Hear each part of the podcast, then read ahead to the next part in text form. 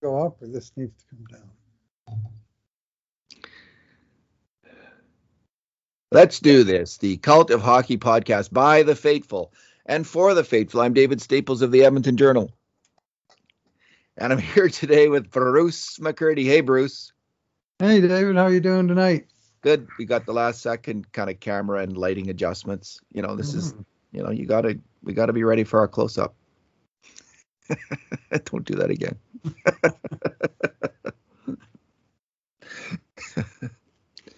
well, we're in a good mood That's because me refs a stink eye. yeah, refs, refs. We're in a good mood because the Oilers got some revenge on those refs, which I don't know their names, but that was just horrendous refing. They should be ashamed. oh, Halkitis and John McIsaac just shameful refereeing, just utterly incompetent, or I don't know what, just Homer through the roof Homerism. Anyway, uh, the Oilers won uh, five to three against the Boston Bruins. It was a well-deserved win in kind of a weird game, yep. but the Oilers were behind a lot. Three times. But uh, on grade A chances, grade A shots on net, Bruce Oilers had 14 to Boston six.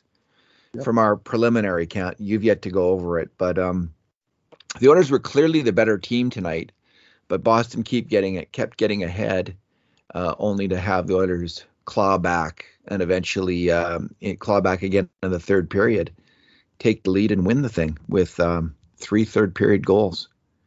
So uh, according to Natural Stat Trick, which counts them different than us, but uh, with lots of overlap, they had high danger chances at 13 to 7 for the Oilers. so, so, they saw the similar. same thing we did, even though all the other shot metrics were pretty much close. Uh, the grade A or scoring chances, and especially the high danger chances, were very heavily slanted in favor of the Oilers, and that's what I saw as well. It was the Oilers who created the the better looks on the night, and really neither goaltender really stood on his head, with rare exceptions. All right, so we'll go with uh, two good things, two bad things, and two numbers tonight. But because the Oilers won, we'll go with two good things each. What is your first good thing, Bruce? Uh, yeah, I'm going to go with uh, Co- Cody Ceci, uh, and with a hat tip to his partner Duncan Keith. I thought they had a pretty strong game, uh, other than they uh, Keith kind of got burned by Pastrnak on the first goal, which sort of became a two-on-one out of nothing. Um, but I thought they bounced back well, and they they uh, uh, they're under a lot of pressure, man. But Boston likes the forecheck, and they, they really were bringing the bringing the heat even all the way down to below the hash marks and even below the icing line. And the defensemen had to be pretty quick, and and uh, I thought they did a pretty good job of keeping them to the outside. And then uh, Ceci came through with a huge uh, two point third period uh, with a uh, uh, a great um, uh, move around the zone and centering pass to Leon Draisaitl for the game winning goal, and then just a second point as an Oiler.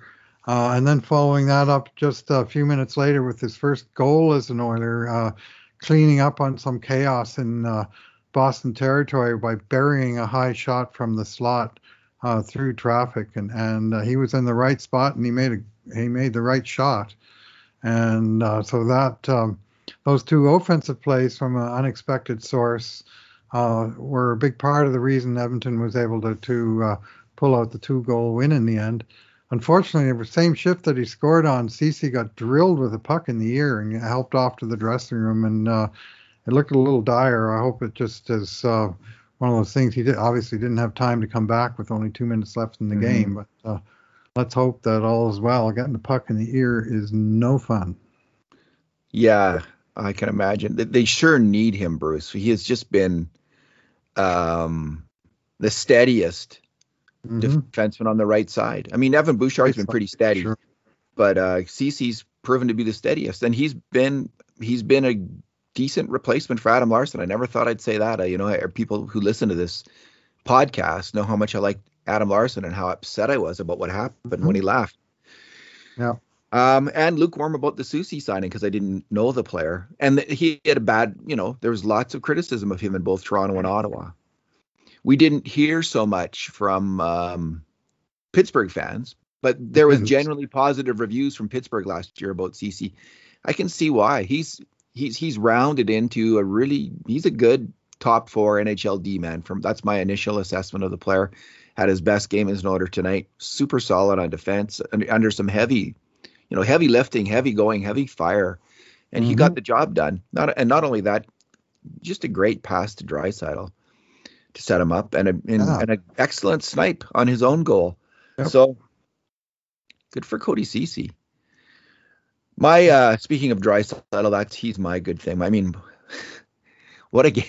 He had a very Phil Esposito game, uh, Bruce. He had a, those Boston. last two goals.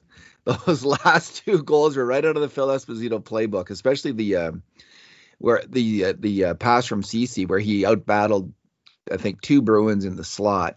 Got great inside position.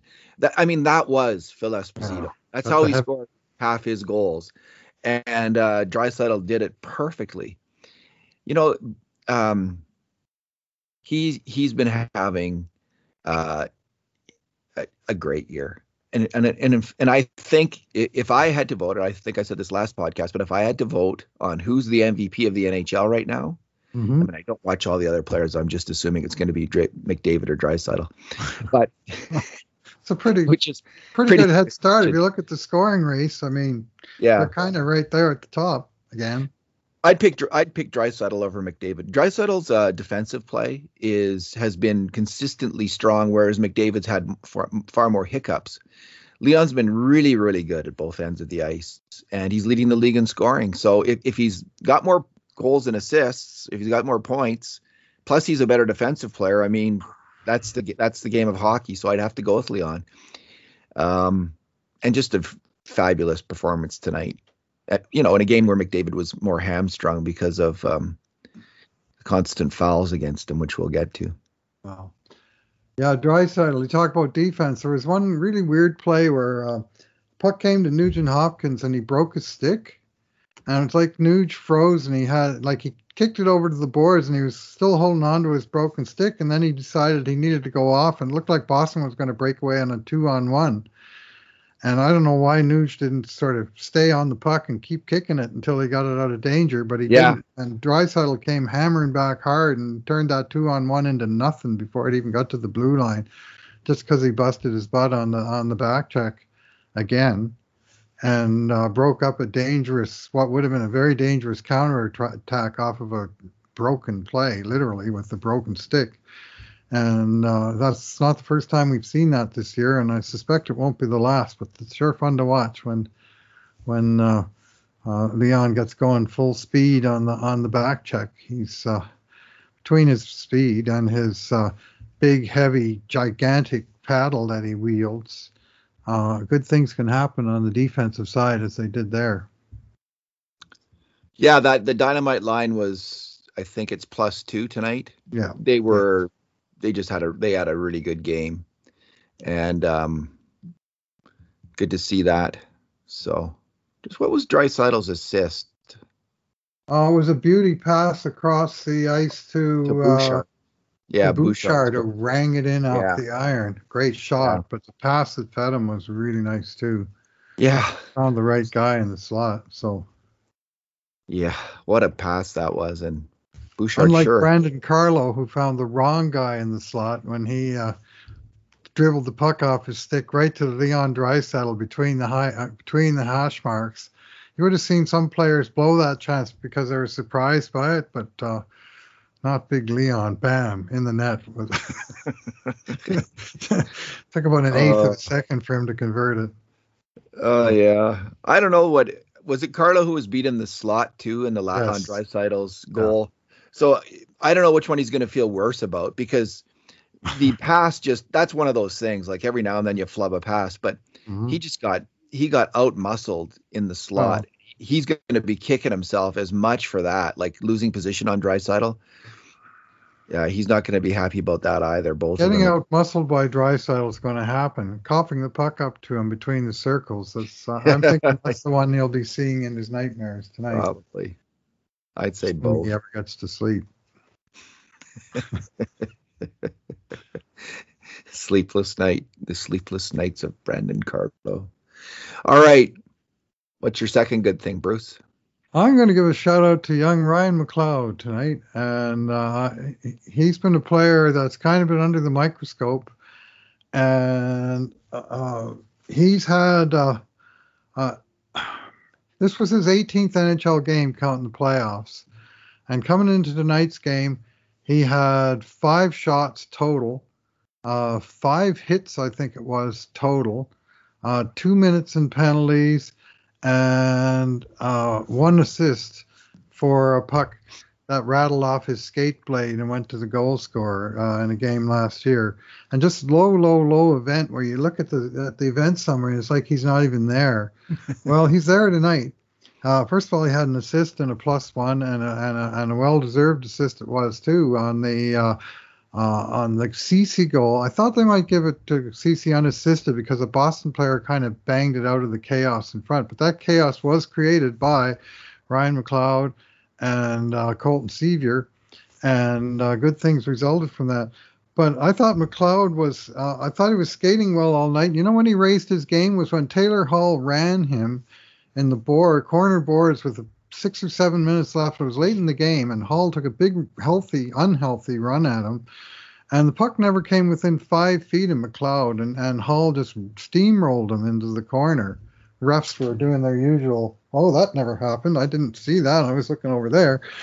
And it was an obvious, obvious interference penalty that both DeBrusk and Michaels were calling out, as as well as people in my living room.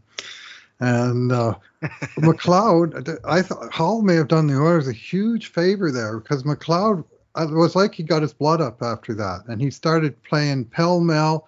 The hell with this garbage! I'm going to get in there, and, and he was skating, he was hitting, he was throwing his weight around, he was still carrying the puck. And at the end of the night, he had two shots, three hits, a giveaway, a takeaway. You know, he was involved in the game, more involved and I mean in in the inside of the game, getting his nose over the puck, as as I think it's Tippett likes to say, and uh, um, this was a very encouraging um, little run from from uh, Ryan McLeod, and uh, if he plays like that, he's going to get a lot more games in this league. Yeah, he had one hiccup at the end there in the neutral zone where he made it. He lost a battle, and there was a four on two because of it. And I thought he'd be benched after that, honestly. But you know, Tippett stuck with him Mm-hmm. And I think the goal came after that, if I'm not mistaken, after that play. He he he was hitting people, Bruce. He, he was involved physically. He's got to do that. I mean, he mm-hmm. just has to, or he's not going to be an NHL player. He's got to now and then, once a game at least, throw a, throw a good hit, throw a hit, use his body, and um, he did a little bit more of that. So good for Ryan McLeod. He's join the I, battle, and he did. Yeah. So hats off to him. My second good thing is Zach Hyman's goal, which just just you know whatever that was, three seconds, where he dug the puck. He you know he got the puck from McDavid, and uh, he's on the side of the um, right on the boards, and he just powers his way through um, Boston Bruin defenders to into the slot and puts a great backhand shot by the goalie just what a fantastic goal that was at a really key moment. Puljujarvi had been hustling on the play, and I think he also kind of blocked off some interference, ran some interference for Hyman as he rushed to the net. But great individual effort, individual skill, and it's why I think he's likely going to be on Team Canada, um, on McDavid's wing. They're gonna they're gonna like what he brings. I like I sure like what he brings. Man, he is I don't know if he's going to be a bargain seven years from now, Bruce. He is a bargain and a half this year. He is so underpaid this year, like for what he brings as an NHL player. He's fantastic. He's everything I hoped he'd be and more.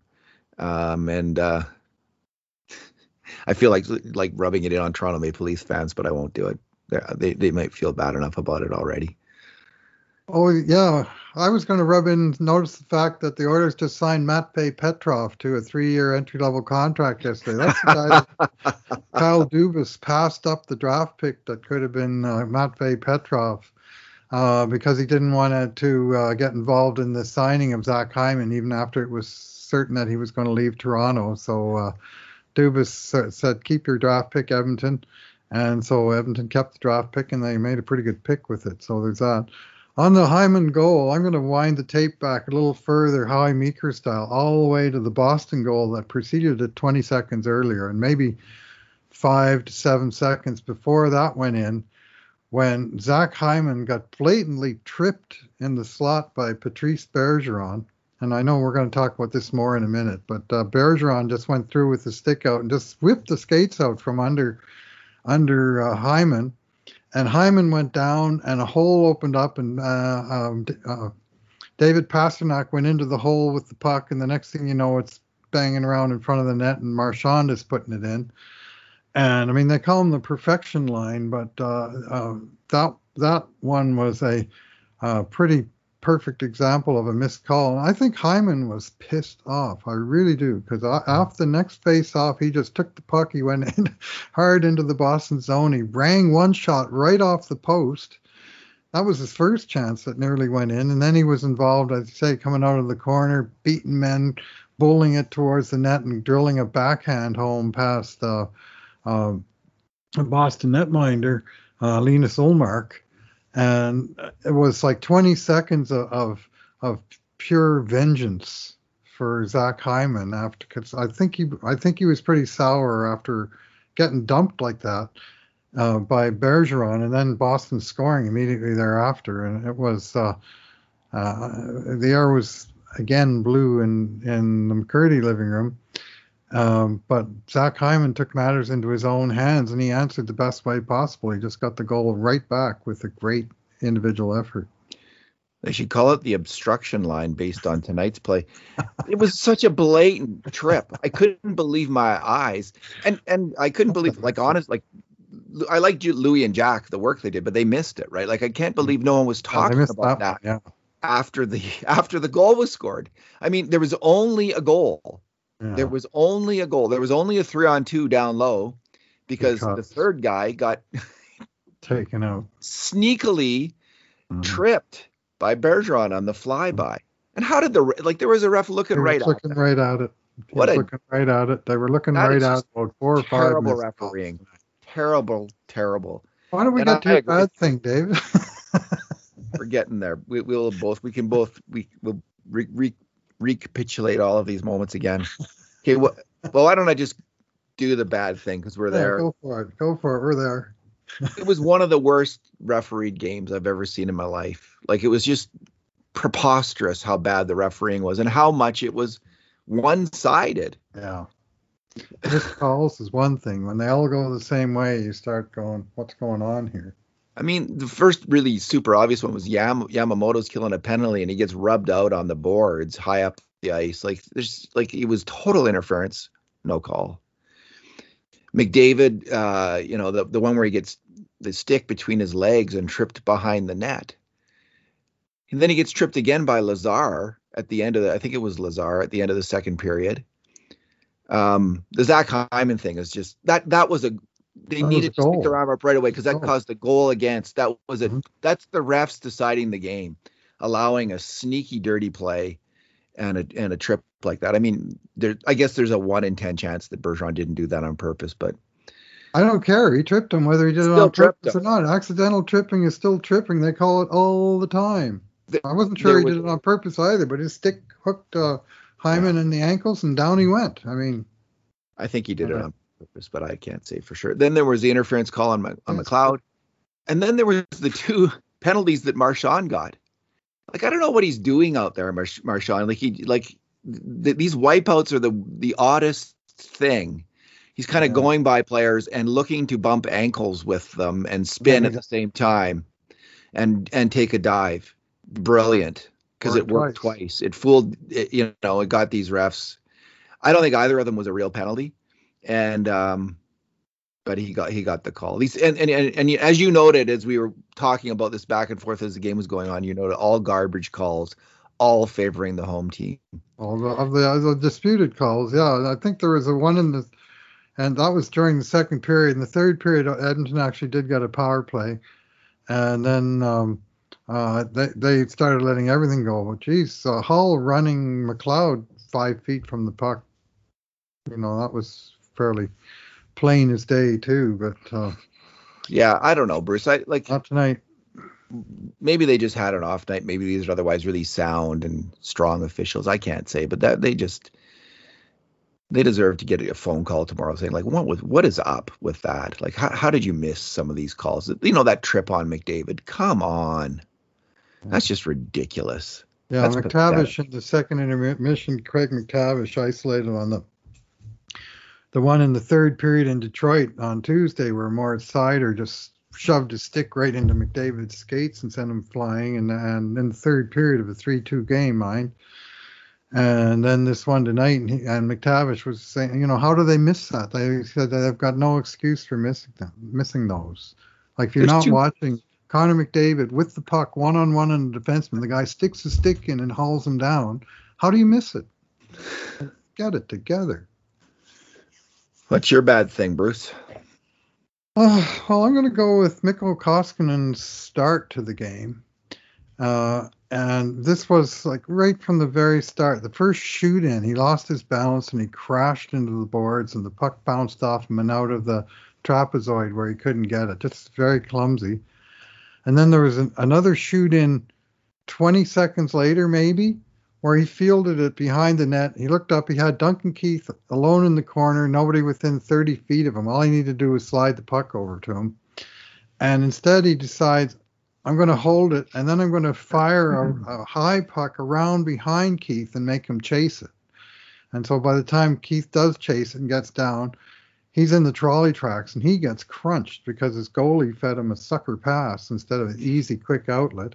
And he turned the puck over and then, however many minutes after that, uh, 445 of the first, Pastrnak had really the first decent chance for uh, for Boston, and it was a two on one, and he is a deadly sniper. But I thought Pastrnak kind of missed his shot, and looked like Koskinen should get it, and he opened his legs, and it looked like it was going to hit him in his knee, and then he lifted his knee, and the puck slid under and into the net. What are you doing, playing dodgeball? Uh, and I didn't like the 3 2 goal either, but on the other hand, he did make a fantastic uh, save in the third period that with the Oilers leading by one, that was a game turner in their favor. So at least he uh, made up for that shaky start. But the first few minutes, he did not fill me with a lot of confidence. No, and you know, and with this Mike Smith back in Edmonton injured, this is getting a little worrisome.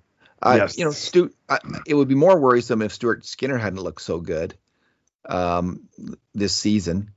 Uh, mm-hmm. If I didn't have confidence in him going in, because Koskinen, you just can't, you know, you can't count on him to carry the load month after month after month no, here. No, so his. Skinner's going to have to step. Like they're going to need another solid NHL goalie if Smith's out longer term. And I'm almost ex- what's going on with Smith? Like it's just like he's like on the verge of returning now. Ever since he got hurt, essentially, it seems like oh he'll you know it's a small small thing he'll be back soon. It's like okay, yeah. this isn't something weird is going on here. He's got some injury that's not getting better.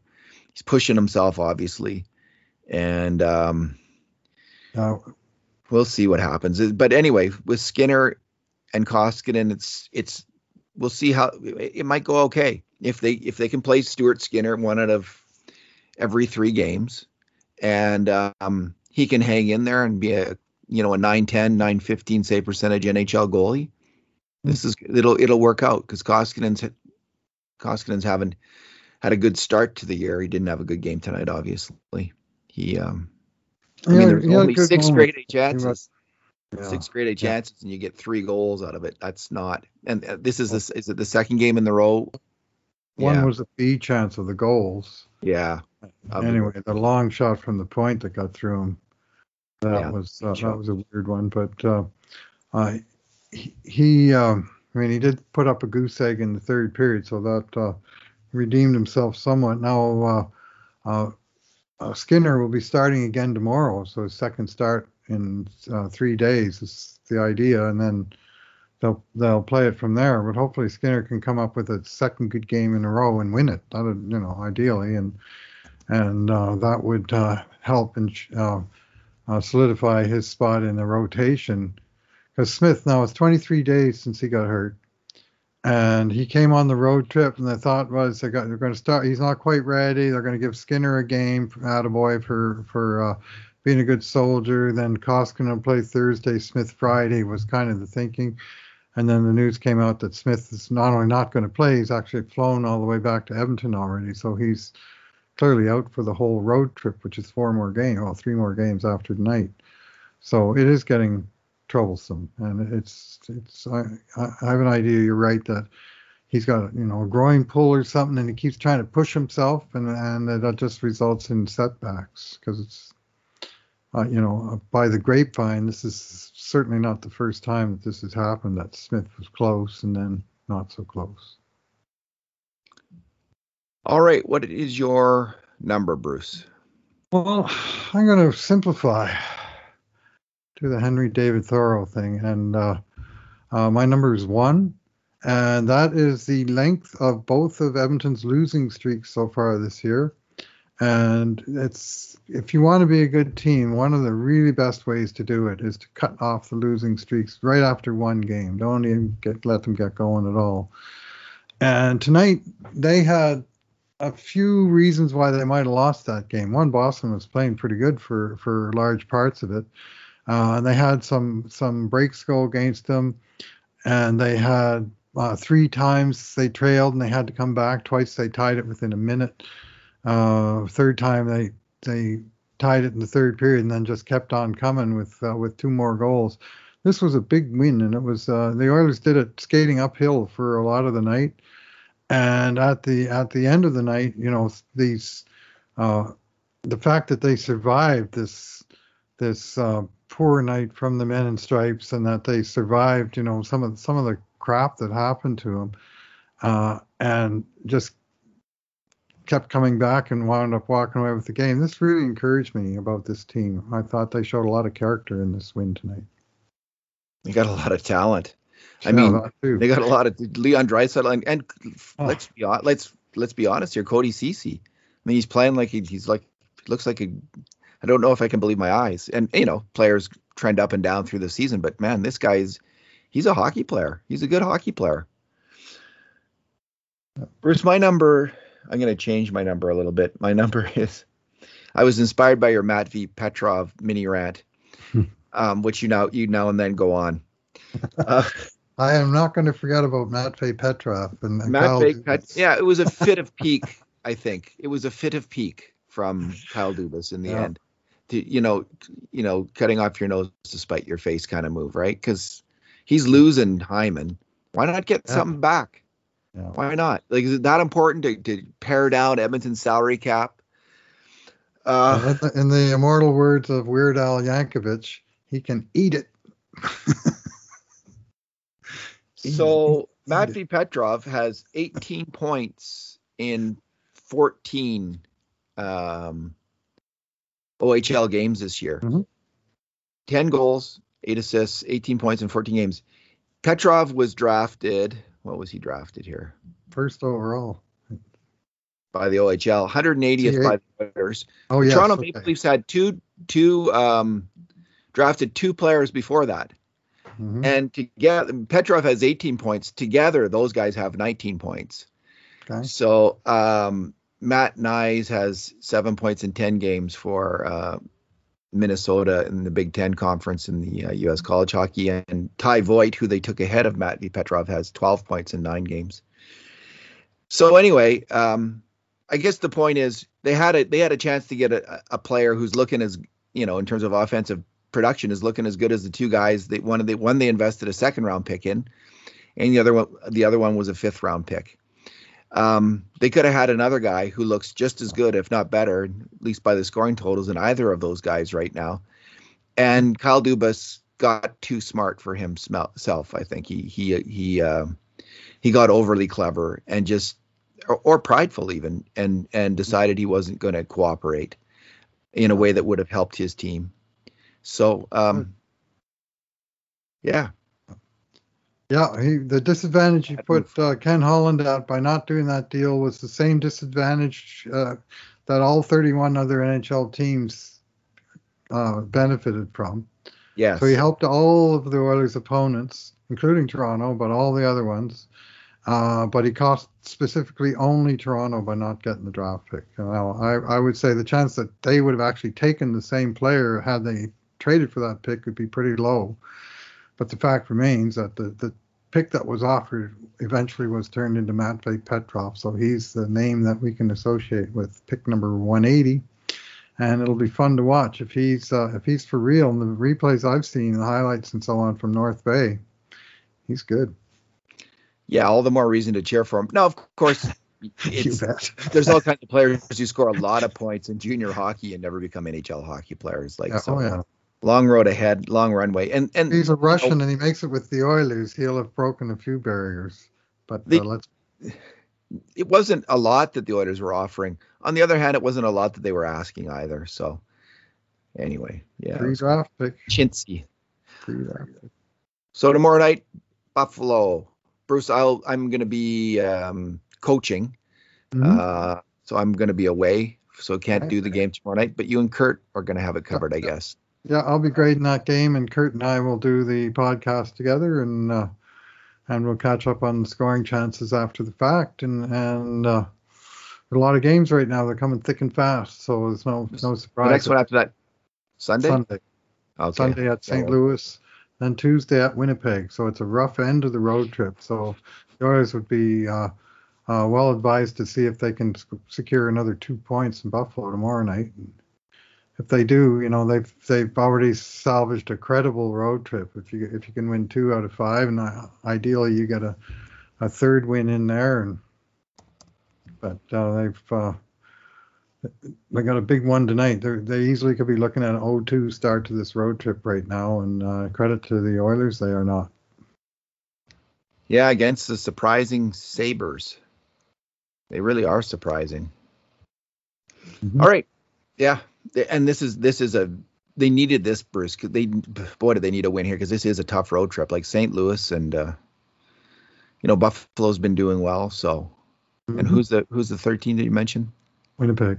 Winnipeg. Ah, Winnipeg's always tough. They have the rarest of rare in the modern NHL with Winnipeg a home and home.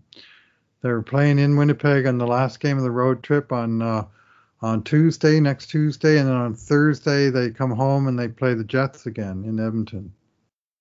And I bet you could look at team schedules around the NHL. You might find some teams that had no home and homes all year long. Like there's so many teams, and you only play each team at most four times at most, or three or two times. And so anyway, we'll be looking forward to that. It's not like there's no history between Edmonton and Winnipeg. That uh, there might be a little intensity in those back to backs.